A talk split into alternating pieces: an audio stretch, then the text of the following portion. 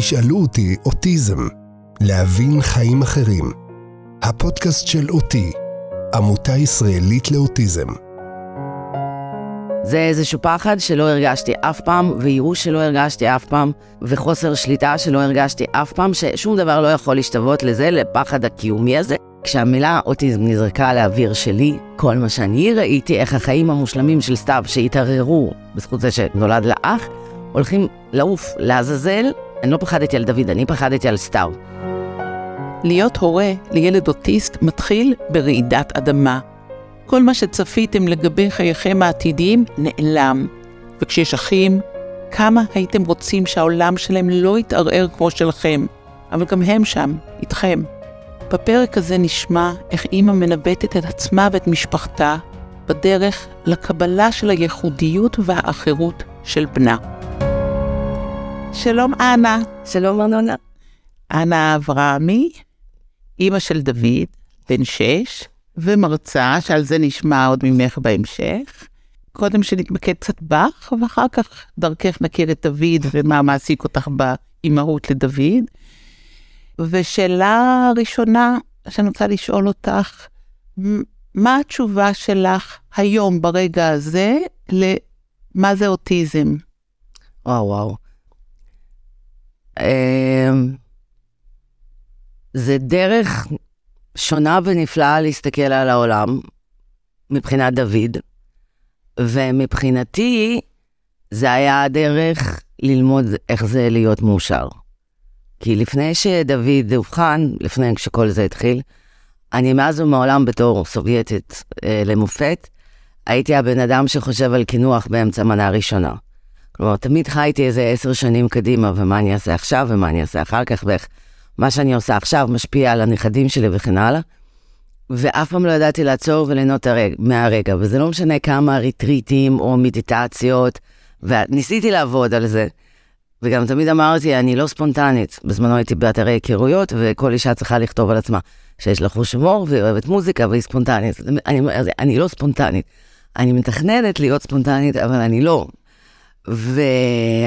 וכשהתחילו השיחות של, על דוד, על האבחון, זה היה ממש רם ביום בהיר. כלומר, הייתה לה, יש לו אחות לפני זה, שהתחילה לדבר בגיל אחד עשר חודשים. ובכלל, ההתקדמות שלה הייתה לא נורמלית. ואני מאוד תפסתי תחת, אני מודה בזה. כלומר, זה לא היה, לא נתתי לה את כל הקרדיט, זה היה כן, כי, כי אני כזאת אימא באמת וזה. ואז כשהתחילו שיחות על דוד, אני לא, לא הייתי מוכנה לקבל את זה. לשמחתי, יש לו דודה, שהיא קלינאית תקשורת, שממש דחפה אותנו לזה. ועכשיו, ארבע שנים אחרי, אני יודעת להגיד שאני הרבה יותר מאושרת. כי אני יודעת לעצור, ולחגוג וליהנות מכל התקדמות קטנה או גדולה שיש לה, אבל ממש, כלומר, דברים שלקחנו לגמרי כמובן מאליו עם סתיו, עם אחותו הגדולה. פתאום עכשיו, כל דבר קטן זה חגיגה, זה לעצור, זה להסתובב אחר כך שבוע ולהתלהב מזה. וזה מאוד מאוד השפיע וחלחל גם אלינו, כאילו אליי ולבעלי שי, שאנחנו ממש חוגגים כל רגע. ואני עוד לא יודעת מה זה אוטיזם של דוד, כי אנחנו רק לומדים להכיר אותו עכשיו, שהוא גם במיוחד שהוא התחיל לדבר. אבל זה, זה כאילו דרך מאוד מקדיבה לי לראות את העולם, כי גם עבורו זה שום דבר לא מובן מאליו. כאילו נגיד אנחנו נוסעים באותו דרך פעם בשבוע למרפאה שלו בעיסוק, כבר שנה, ואז שנה ש... בשבוע שעבר בזכות ריטלין, הוא פתאום שם לב שיש שם מוסך גדול. אז הוא אומר לי, אמא תראי, יש פה מקום שהורס ביחודיות.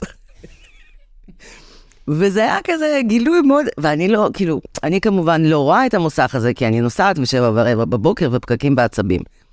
אבל פתאום כן, ואז אנחנו מנהלים שיחה. למה, אז מתקנים מכוניות, או הורסים מכוניות, או למה, והדרך שלו להסתכל על העולם היא שונה משלנו, אבל בדרך נורא מקדימה לדעתי.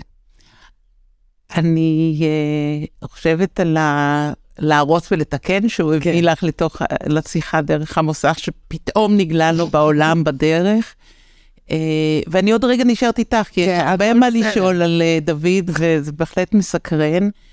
אני רוצה באמת לשאול אותך עליי, מה בא לך לספר על עצמך, מה פגשת בחיים, מה מתוך מי שאת ומה שקרה לך בחיים עד דוד, הכין אותך לזה או נתן לך כלים לזה, ומה אולי ההפך, בכלל לא, ואת צריכה משם להשתנות, אז, אז מהנקודה הזאת, תספרי מה שבא לך על עצמך ומי את ו... אוקיי, אז אני, הפודקאסט שאני מקליטה היה אמור להיות פודקאסט לאמהות לא מושלמות. למה? כי גדלתי בברית המועצות. זהו, כל מה ששמעת עליו זה לא נכון, זה הרבה יותר גרוע. מבחינת החינוך ומבחינת בכלל מה זה להיות יהודי באוקראינה. כי... זה סט כלים שנכון רק לשם, ברוך השם, ולא לבני אדם החופשי, עולם החופשי. נגיד, ידעתי תמיד שאני צריכה, בשביל לקבל מאה במבחן, אני צריכה ללמוד ל-מאתיים, כי רק על השם משפחה שלי מורידים יותר. זה איזשהו נתון כזה. ואסור לדבר, אני אומרת, החוק הראשון של יהודי באוקראינה, זה לא לדבר על זה שאתה יהודי באוקראינה, ו... וכן הלאה. ואז קיבלנו החלטה משותפת, משפחתית, לעלות לארץ. ולא לארצות הברית או גרמניה. ואז כשהגענו לפה, היו פה, היה לנו פה קשיי קליטה מאוד מאוד רציניים. וכי... מה היה לך קשה? כי הגעתי לפה בגיל שתים עשרה, שזה גיל לא, לא קל לאף אחד. והגעתי משם שאהבו אותי למרות שאני יהודייה, ולפה הגעתי כשונאים אותי בגלל שאני רוסיה, ולא הבנו בהתחלה מה הקטע. ובהתחלה... כמו רוב העלייה, אני כזה נורא הסתגרנו שוב פעם בקהילה של עצמנו, עד שאני אתן גם פה בבמה הזאת ליאלי סובול את הקרדיט שלו, היה טיול שנתי בכיתה ת' לאילת, ואמרתי, לא אכפת לי מזה שאני שונאת את כל הכיתה שלי, אבל לאילת אני נוסעת. הגענו לשם, ושמו שם את השיר על הרצפה. ואז אמרתי, וואו, זאת מוזיקה ממש ממש טובה. כי עד אותו רגע לא באמת שמעתי מוזיקה פופולרית ישראלית, כי זה היה איכסה כמובן, וזה לא הכי טוב, וברוסיה הכי טוב, תתתה. ואז ראיתי את החברים שלי רוקדים ונהנים, ואז אני התחלתי לרקוד והתחלנו ליהנות. ואז אמרתי, כיתה ת', ביליתי עם האנשים האלה שלוש שנים, בתוך זה שאני שונאת אותם, כי הם לא זה, והם לא, הם כאילו, היה להם חלק בתפק... בעניין, כן? אבל אמרתי, הייתי יכולה לגלות עוד יותר דברים טובים. אז אמרתי, אוקיי, אני הולכת לתיכון ואני מתחילה דף חדש. וואו. ומשם באמת ההתאקלימות שלי בישראל התחילה. פגשתי את יאליסורבול, סיפרתי לו את זה.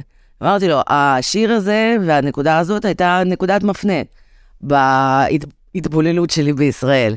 כי יש לי המון חברים שעלו בגילאים דומים שהם הם לא פה. כלומר, נגיד, בעלי הוא צבר, והם אומרים, אנחנו לא יכולים לבלות איתו כי אנחנו לא מצחיקים בעברית. כי כל העולם הרפרנסים שלנו וכל ההומור שלנו הוא מאוד רוסי, הוא תלוי הקשר וכן הלאה. ואני הרבה יותר ישראלית.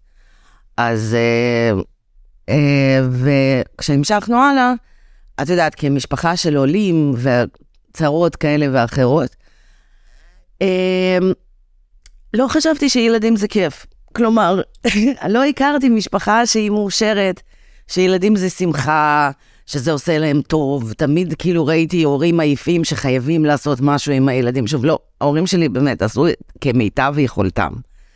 אני לא, זה לא ביקורת אליהם, זה ביקורת, כאילו, זה סך הכל החוויה שלי. ואז אני החלטתי שאני לא רוצה ילדים בכלל.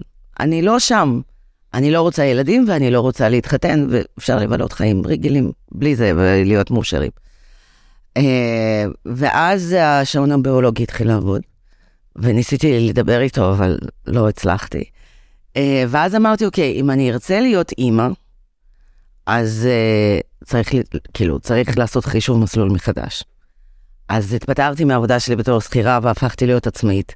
כי אמרתי, אני רוצה שתהיה לי את הגמישות הזאת של, כאילו, לעבוד מהבית וכן הלאה. והלכתי לטיפול פסיכולוגי מאוד אינטנסיבי, מגיל עשרים ושמונה. ובעצם למדתי מה זה להיות הורה.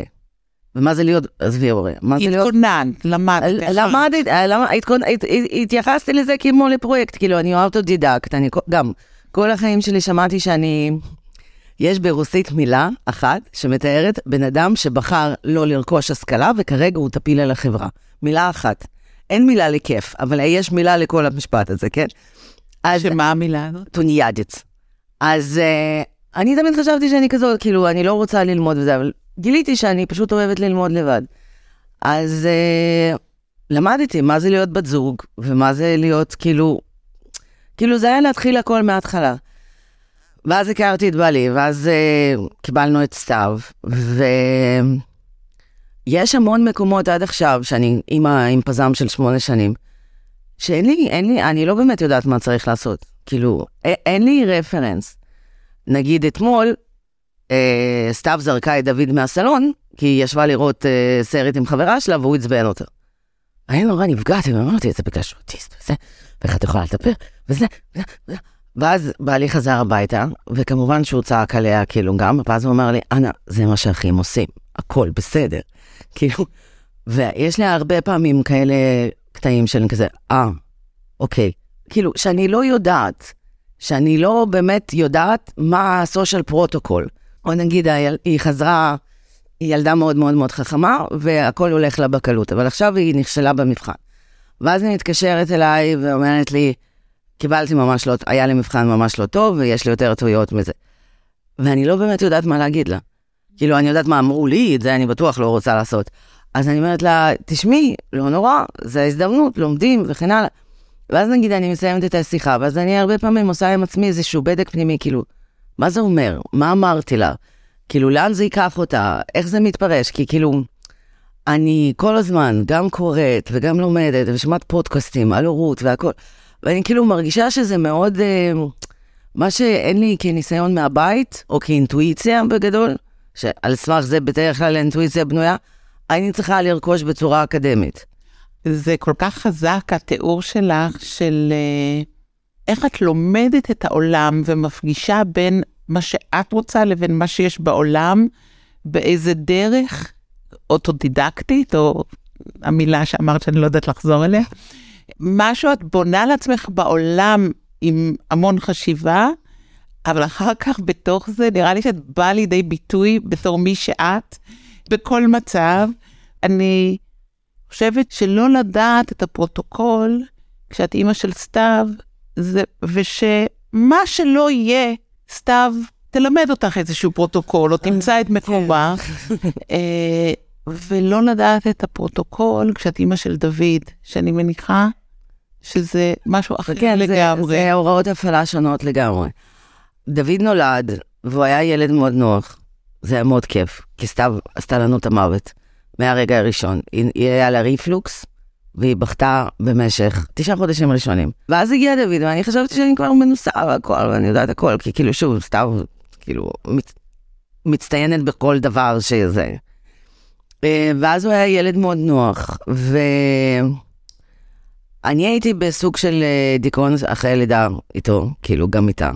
שרק אחר כך הבנתי, שאני הרגשתי שאני מאבדת את עצמי לגמרי בתוך האימהות. כי גם בשביל להיכנס להיריון איתו, אה, התפטרתי לפני זה מ-שמונים ותשע עבודות שהיו לי, כי אמרתי, צריך להתרכז, ולא הבא... זאת אומרת פה דבר ענק, כן. בצורה מאוד מצומצמת, ו... להתחיל את האימהות, זה מציף בכל כך הרבה דברים. והרגשתי שאני פשוט לקחת... הולכת לאיבוד, ואני לא, אני זוכרת שכשסתיו נולדה, חזרתי לשן, אחרי שלא ישנתי כבר הרבה זמן, כי אמרתי, אני רוצה משהו אחד מאנה של פעם, שיהיה איתי.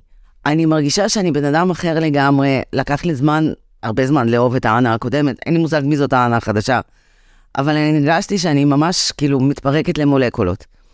ואז כשדוד נולד אחרי זה, גם שמונה חודשים, שאני הרגשתי שזהו, אני מאבדת את זה. אני לא יכולה להיות עקרת בית, אני באמת ניסיתי. קראתי את מרי קונדו, ניסיתי לעשות את המהפכים בבית, להכין פנקיקים טבעונים וכאלה. זה לא, זה לא עושה לי, זה לא נותן לי, אני לא מפיקה מזה ענה, אני לא מפיקה ענה מהם, אני לא מפיקה, אני, כאילו, אני לא מפיקה מזה ענה. אז חזרתי לעבוד, וזה היה נורא כיף. חזרתי גם לתפקיד מאוד מאתגר, הייתי מנכ"לית עמותת תיירות של ערד, שזה תפקיד כזה עם שליחות ולדבר עם מלא תורמים וגורמים וזה. וצללתי לזה, מה זה בשמחה? ממש ממש ממש בשמחה, כי כאילו זה גם היה איכשהו לקבל טעימה של, פעם, של מה שהייתי פעם. ואז התחלנו לשים לב יותר ויותר לפערים שיש בין דוד לבין סתיו, למה שהיא עשתה בגיל הזה. ולפערים בינו לבין ילדים אחרים בגיל שלו, כי יש גם במשפחה כמה ילדים שהם קטנים ממנו בשלושה חודשים, והם כבר עשו דברים, בגילאים האלה שלושה חודשים זה רציני.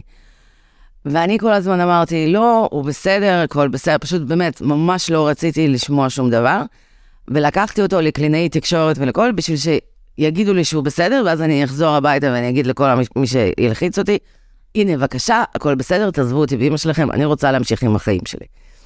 אבל לא אמרו. וזה לקח איזה חצי שנה, עד שקיבלנו את האבחון, שזה בעצם התקופה, אני עברתי את צ'רנובל, אני עברתי אנטישמיות, אני עברתי פוגרומים, אני עברתי הרבה דברים, עלייה, דברים עם אבא שלי, עברתי הרבה מאוד דברים קשים, באמת, אובייקטיבית.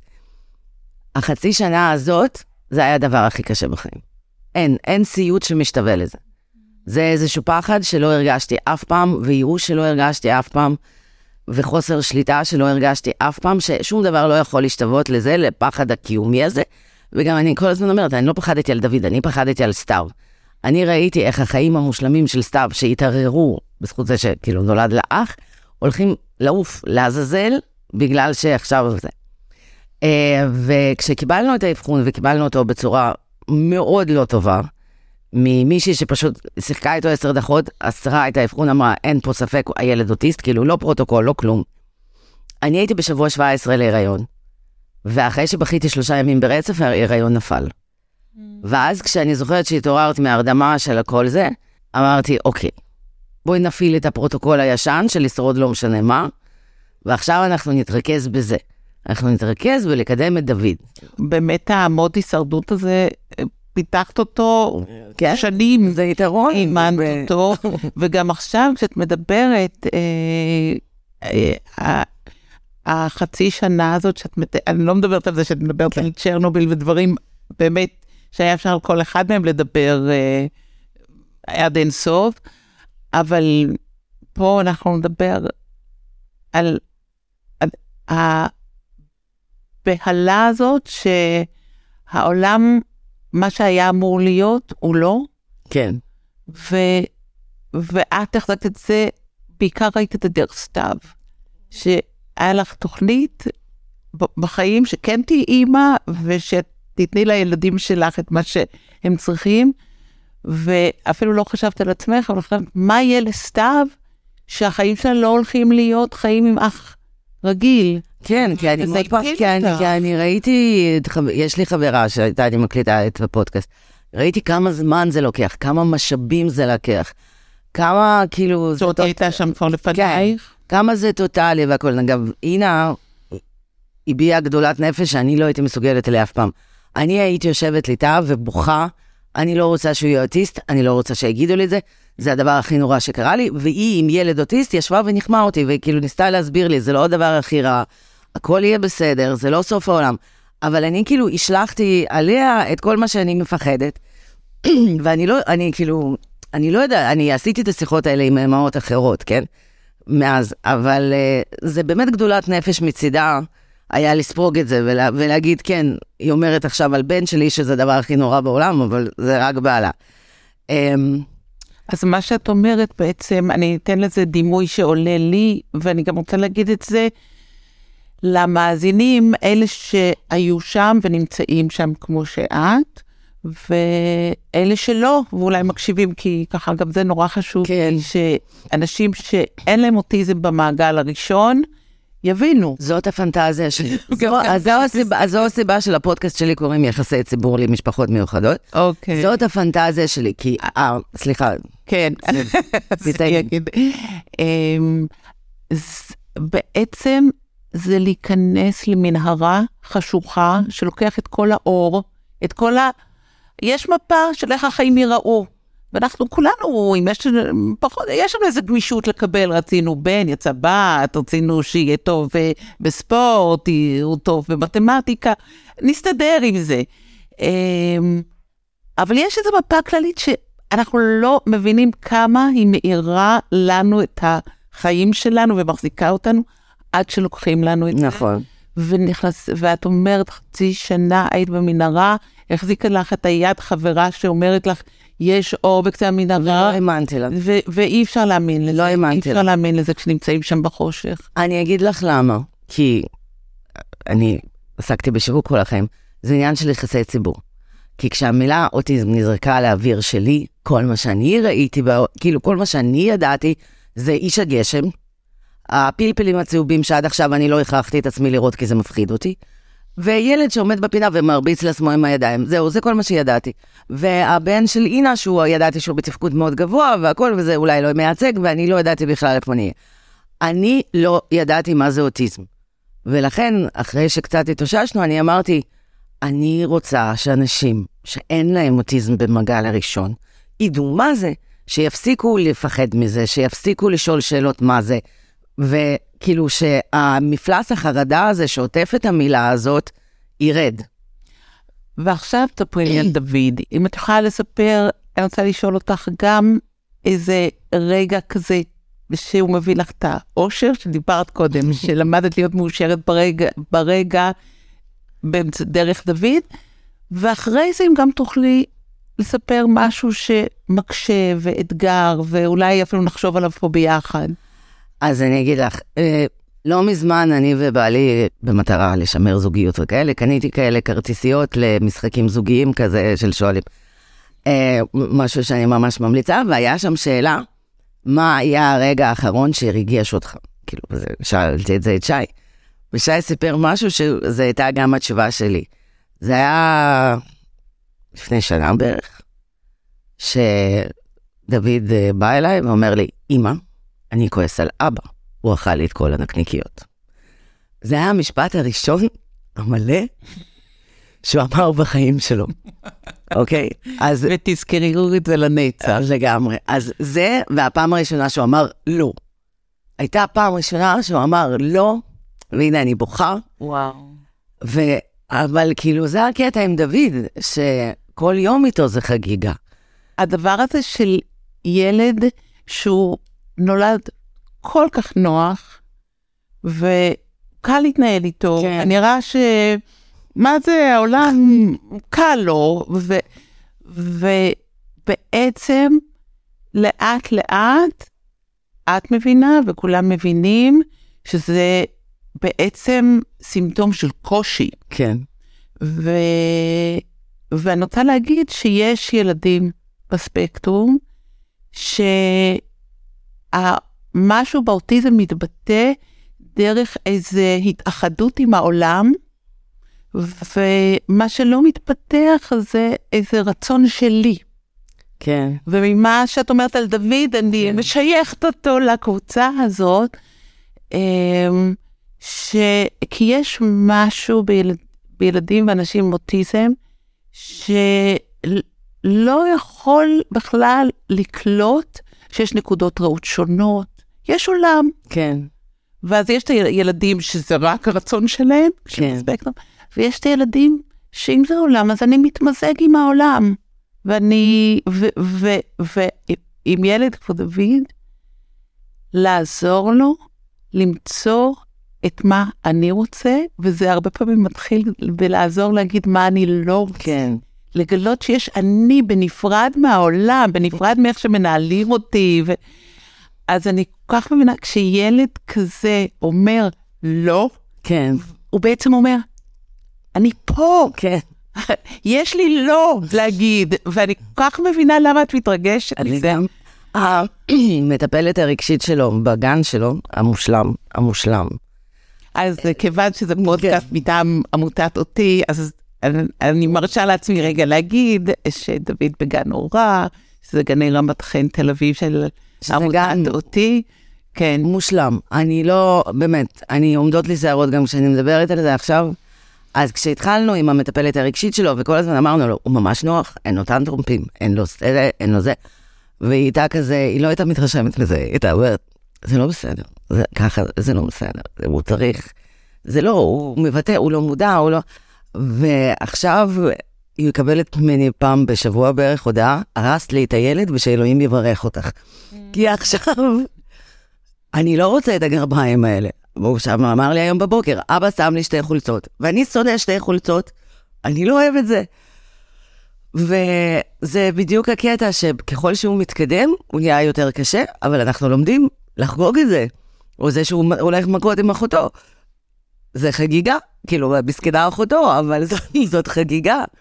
וזה היה תהליך שהגן, הצוות המושלם של הגן, עזר לנו לעבור ממש לאט ובזהירות, בלי טראומות שהיו לנו, שלעבור ולהגיד, תראו, הוא צריך לתפוס את המקום, כמו שאת אומרת, הוא צריך לדעת מה לא ומה כן.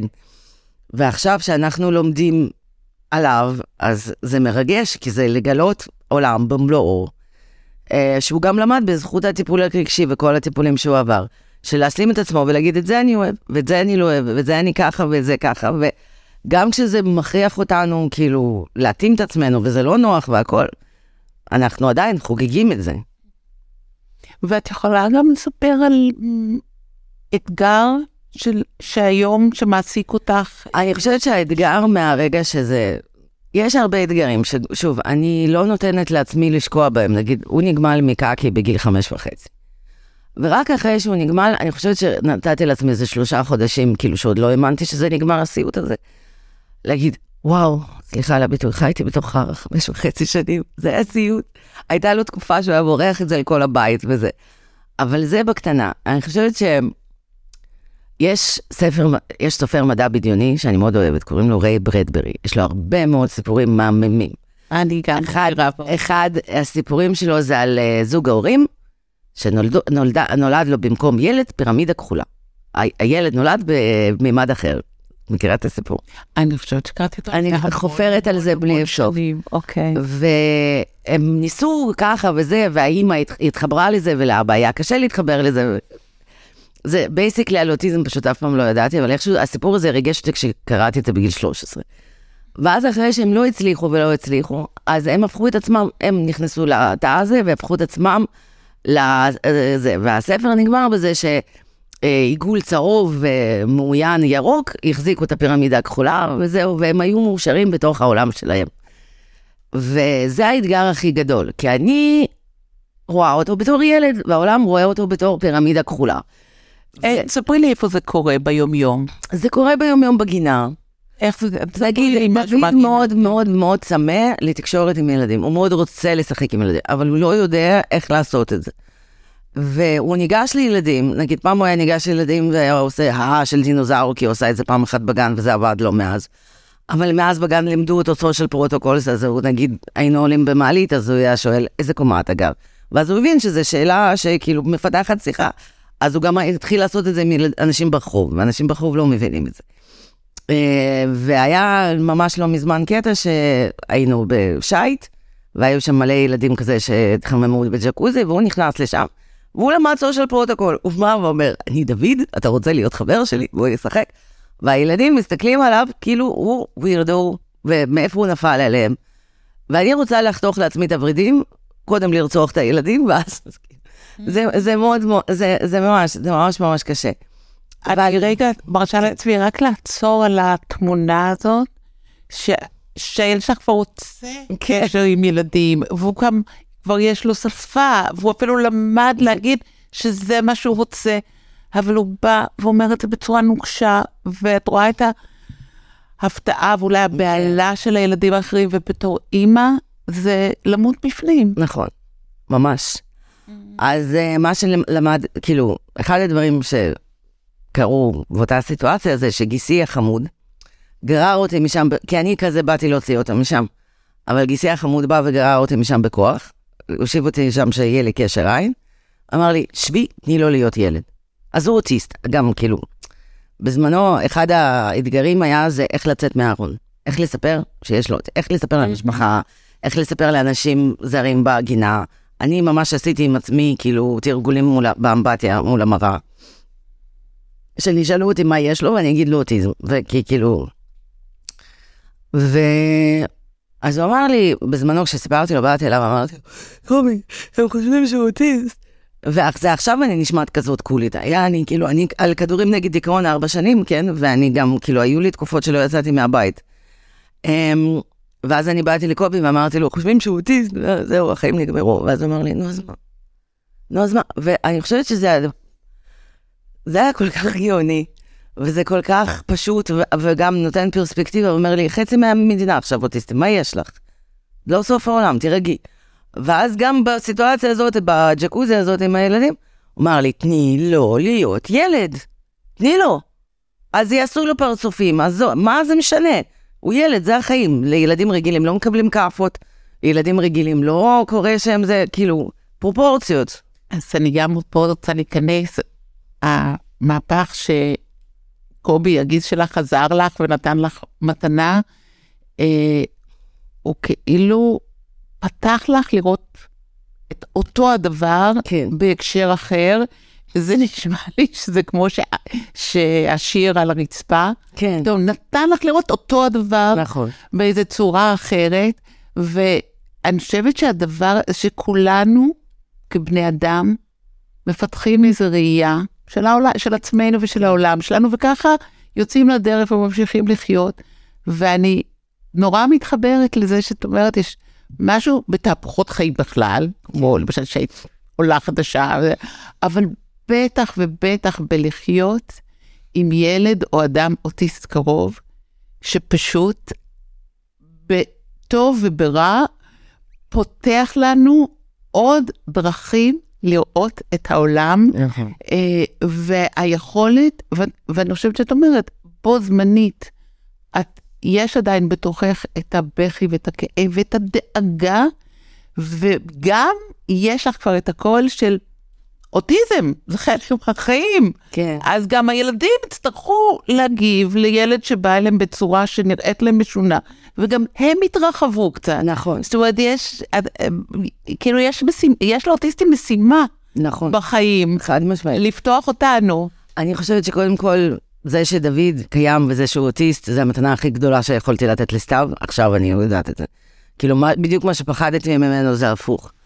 וגם אני רואה את, ה, כאילו, את היכולת של העולם, באמת, להגמיש, ווואו, כאילו, זה כבר עובדה קיימת, ויש יותר ויותר.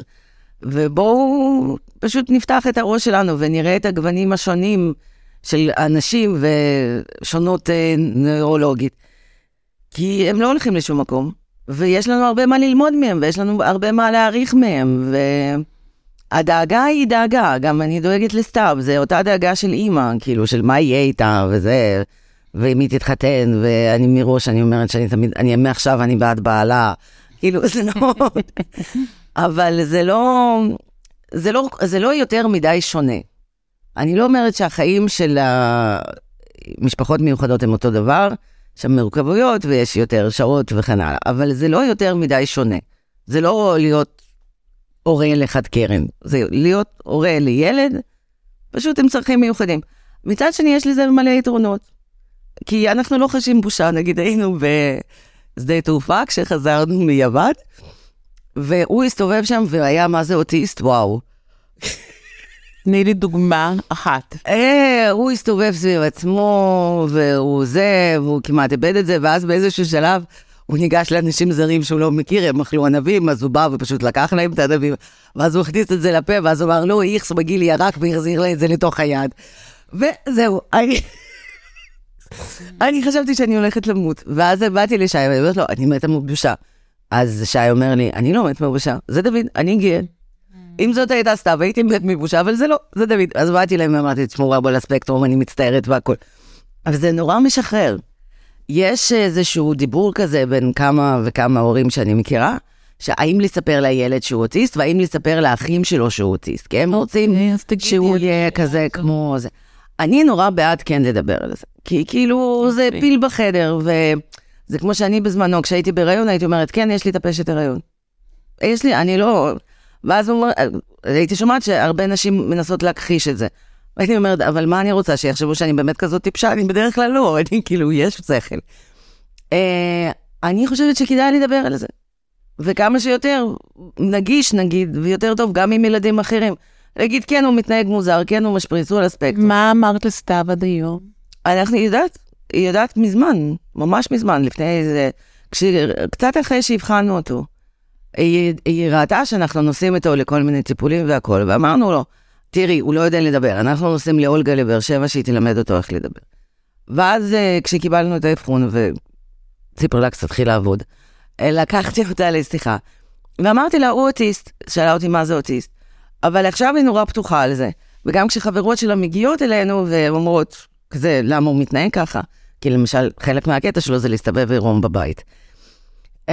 אז היא אומרת, הוא אוטיסט, אז הם שואלים מה זה, אז היא אומרת, כמו א' שלוש, שזה כיתת תקשורת שהם כיתת הם שלו.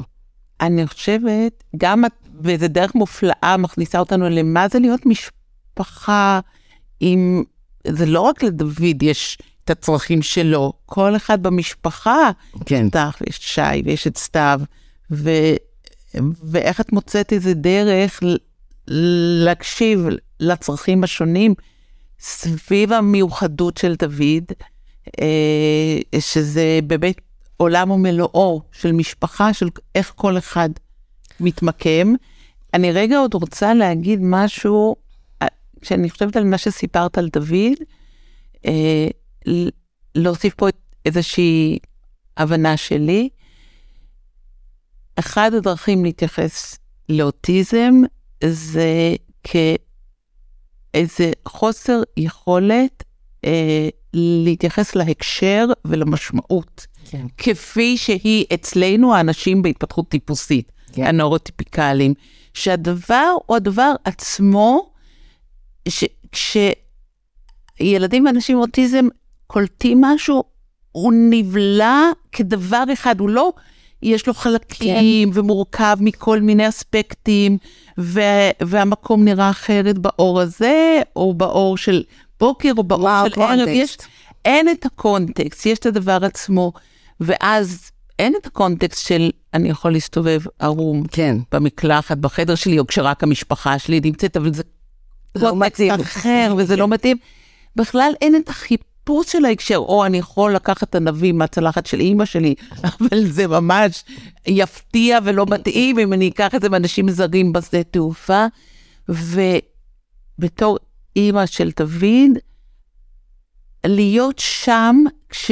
ולפעמים להיכנס ולהסביר, ולהגיד, הוא לא מבין את הקונטקסט, אז אני אתן לכם את הקונטקסט, הוא אוטיסט, או לאפשר לסתיו, לתת לחברות שלה, כן. את הקונטקסט, כי הוא לא יכול לעשות את ההתאמות האלה, ולפעמים להגיד לו, הוא התמודד, הוא התמודד והעולם התמודד, כן. אה, עם הדבר הזה של, של, שהוא לא יודע להכניס את המרכיב של הקונטקסט לתוך המצב. כן, אני גם חושבת שבסופו של דבר הוא לומד, ושוב, הוא לא עושה, כאילו, אותי זה משחרר. אני אגיד לך משהו. אני נשואה, ל... לא לשי, אני נשואה לשבט פרסי של שלוש מאות וחמישים איש. ולכולם יש דעה על מה צריך ילדים צריכים להיות וכן הלאה וזה. ונגיד, כשסתיו הייתה קטנה, אמרו לי שאני אשכנזייה משוגעת, כי אני נותנת לה, לא נותנת לה להירדם ברעש, ולא נותנת להעביר אותה מילד לילד, ואני משוגעת. עכשיו יש לי דוד. ואז זה כאילו, זה כמו אייס. אז הוא לא מרגיש טוב, אני קמה ואני הולכת, ואף אחד לא עושה לי פרצופים, ואני כאילו זה קלף שאי אפשר לנצח, שאני קמה ואני אומרת, זה מה שהוא צריך, נקודה, תודה רבה, שיהיה לכם יום טוב, ואף אחד, בגלל שגם הוא לא מכיר את זה, לא רק עם המשפחה של שי, ואני כמובן שהם חמודים, בנך, ואני שרופה עליהם, כן, אבל אף אחד לא בא ללמד אותי, מה אני צריכה להיות, איזה הורה אני צריכה להיות, כי איכשהו עם אוטיסטים ועם ילדים נצרכים מיוחדים, אמא מקבלת יותר כוח ויותר מנדט, בניגוד לילדים אחרים, שזה גם לא בסדר, כי גם לילדים שלך, את אמורה, כאילו, אנשים אמורים לעזוב אותך בשקט ולתת לך ללמד אותך, לגדל אותם איך שאת רואה. אנחנו מגיעים קרוב לסיום, עכשיו אני רוצה לשאול אותך עלייך, כי את בן אדם, הזכרת את הפודקאסט המקסים, מקסים, מקסים שלי מאוד ברצף, אבל זה ברור שהתוכניות שלך לא נגמרות שם, את לא עושה משהו ועוצרת, את עושה ומתכננת, ומצליחה להיות גם מתוכננת, גם ספונטנית, גם עם הומור. בואי תספרי, איפה את היום? מה התוכניות שלך? אז התוכניות שלי היום שמתגבשות כרגע, זה לעשות הרצאה, שנקראת קחו את זה בצחוק. ולבוא עם ההרצאה ועם הסיפור הזה לכל מיני אנשים, גם לתת פרופורציות. כי אנשים בישראל מאוד מפונקים, סתם. לתת פרופורציות בכלל על החיים, כי גם, את יודעת, החיים במדינה הזאת, כמה שהם קשים, זה עדיין מתנה. והמדינה הזאת היא מתנה, וכמו שכואב לי על זה, כואב לי גם זה שאנשים יורדים מהארץ וזה, אז אני רוצה לדבר ולתת פרופורציות גם שם. ואני גם מאוד מאוד מאוד רוצה לדבר עם צוותים חינוכיים וטיפולים, ולספר להם מה זה להיות אימא. מה זה להיות אימא לילד לא ורבלי, שאני שולחת אותו בהסעה לשמונה שעות, למשולש ברמודה, כאילו הוא מפסיק להתקיים, ואז הוא חוזר להתקיים. את לא, את לא יודעת, הוא, הוא לא ורבלי, את לא יודעת מה קורה בגן. וגם להגיע ולדבר עם עוד הורים רגילים, לא רק מיוחדים, ולהסביר להם שבגן של הילד שלכם ובכיתה של הילד שלכם יש ילד על הספקטרום ויש אימא מיוחדת, והאימא הזאת נראית לפעמים כמו האישה המשוגעת מסימפסונס, ולא צריך לשפוט אותה ולא, ולא צריך לגשת אליה ולא צריך, ותראו עוד חיים שחיים לצדכם שאתם עד עכשיו פשוט לא ראיתם. אז אני מקווה שהתוכניות האלה יצאו לפועל. באמת יש לך ממש תוכנית מסודרת, איך את עוזרת לאנשים לפתוח את התריסים שלהם.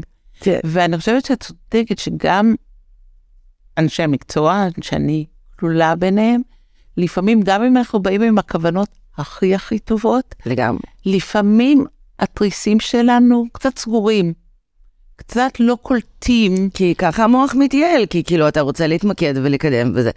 אבל אם זה בסדר שאני אספר על מה שסיפרתי לך עם זה.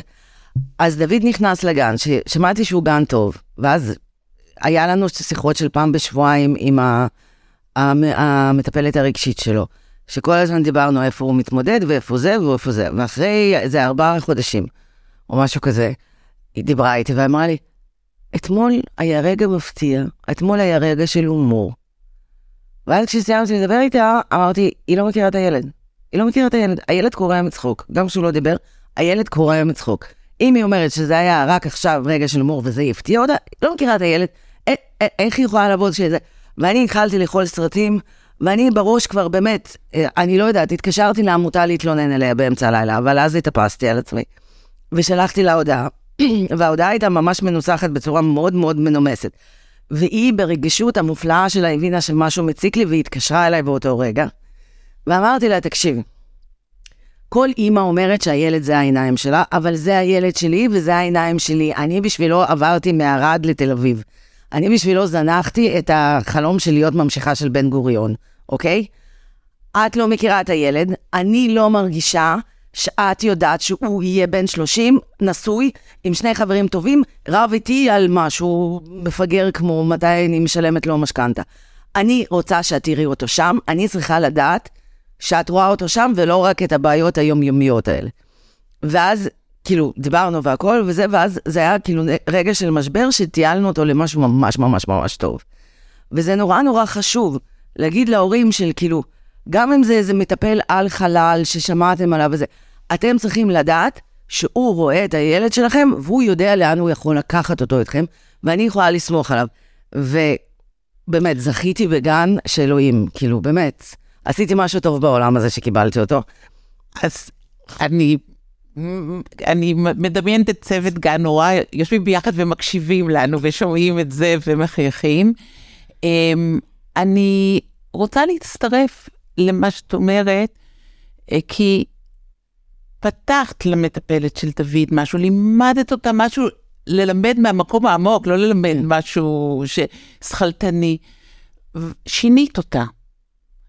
במשהו, ואני רוצה להגיד, בתקווה שיש גם מטפלים שמקשיבים לנו, שאנחנו צריכים את ההורים בשביל, יש לנו מה לתת להורים, כאנשי מקצוע, הם צריכים אותנו, ואנחנו לומדים הרבה, ומאוד קשובים לילדים, ומשם יש לנו מה לתת, אבל זה כל כך חשוב, גם לקבל את מה שיש להורים לתת לנו, ואני אשתף, אני למדתי כל כך הרבה מהורים לאורך הדרך, בגלל זה אני גם עושה את הפודקאסט הזה, כי אני מרגישה שיש כל כך הרבה מה ללמוד.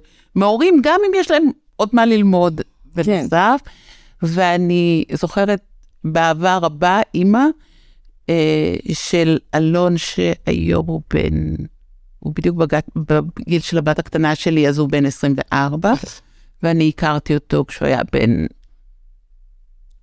חמש שש, משהו כזה, והתחלנו טיפול, זאת אומרת, פגשתי את ההורים, ואחר כך פגשתי את אלון, ואחר כך היה עם ההורים שלו ביחד בחדר, והיינו נפגשים, והייתי מספרת להם מה הבנתי ומה ראיתי, ובאמת הייתי נורא נורא מושקעת.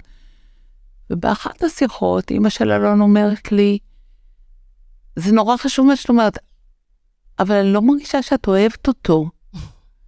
ואני כל כך נבהלתי, כי אני חושבת שאני כן אהבתי אותו, אבל הייתי כל כך עסוקה, כן. ולנסות להבין, ו- ולתת, ו- שהשארתי את הלב שלי קצת מאחורה, והבנתי שהיא לא יכולה שאני אשאר שם, שאני צריכה לבוא כל כולי, כי זה החיים של אלון, זה החיים של המשפחה שלו, ואם אני אשאר קצת מאחורה, אז זה לא מספיק.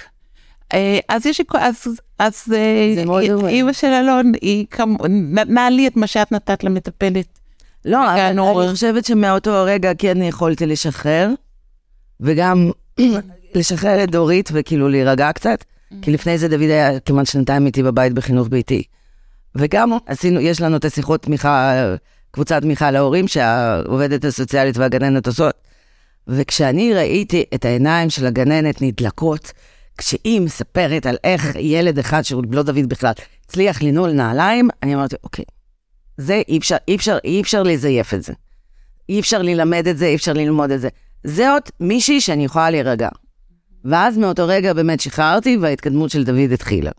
אנה, כל כך תודה על ההזדמנות להכיר אותך. תודה רבה לך. על היכולת שלך להיות, מה זה מתוכננת, אבל בתוך זה להיות כל כך מי שאת, אי אפשר לשבת איתך בחדר בלי פשוט ליהנות ממי שאת ומכל הדרך שעברת, וברור שעוד יש דרך ארוכה לפניכם, אבל שאת תעשי שם המון. תודה רבה, תודה רבה, באמת, אין לי מילים להודות לעמותה. אנחנו, אני מרגישה שזה פשוט באמת, אתם חלק מהחיים שלנו, וכל הישג, אני אומרתי לגננת, כל הישג, כל פרס נובל, כל טסלה שהוא ימציא, זה שלהם. באמת. אין לי, גם בתור אימא וגם בתור משפחה. אז ההזדמנות להגיד, זה גם תקשורת בשיתוף עמותת אותי, יש גם את הצוות החינוכי, גם את צוות עמותת אותי. אבל זה יש את מתנה. ואנה. תודה רבה. תודה רבה לך.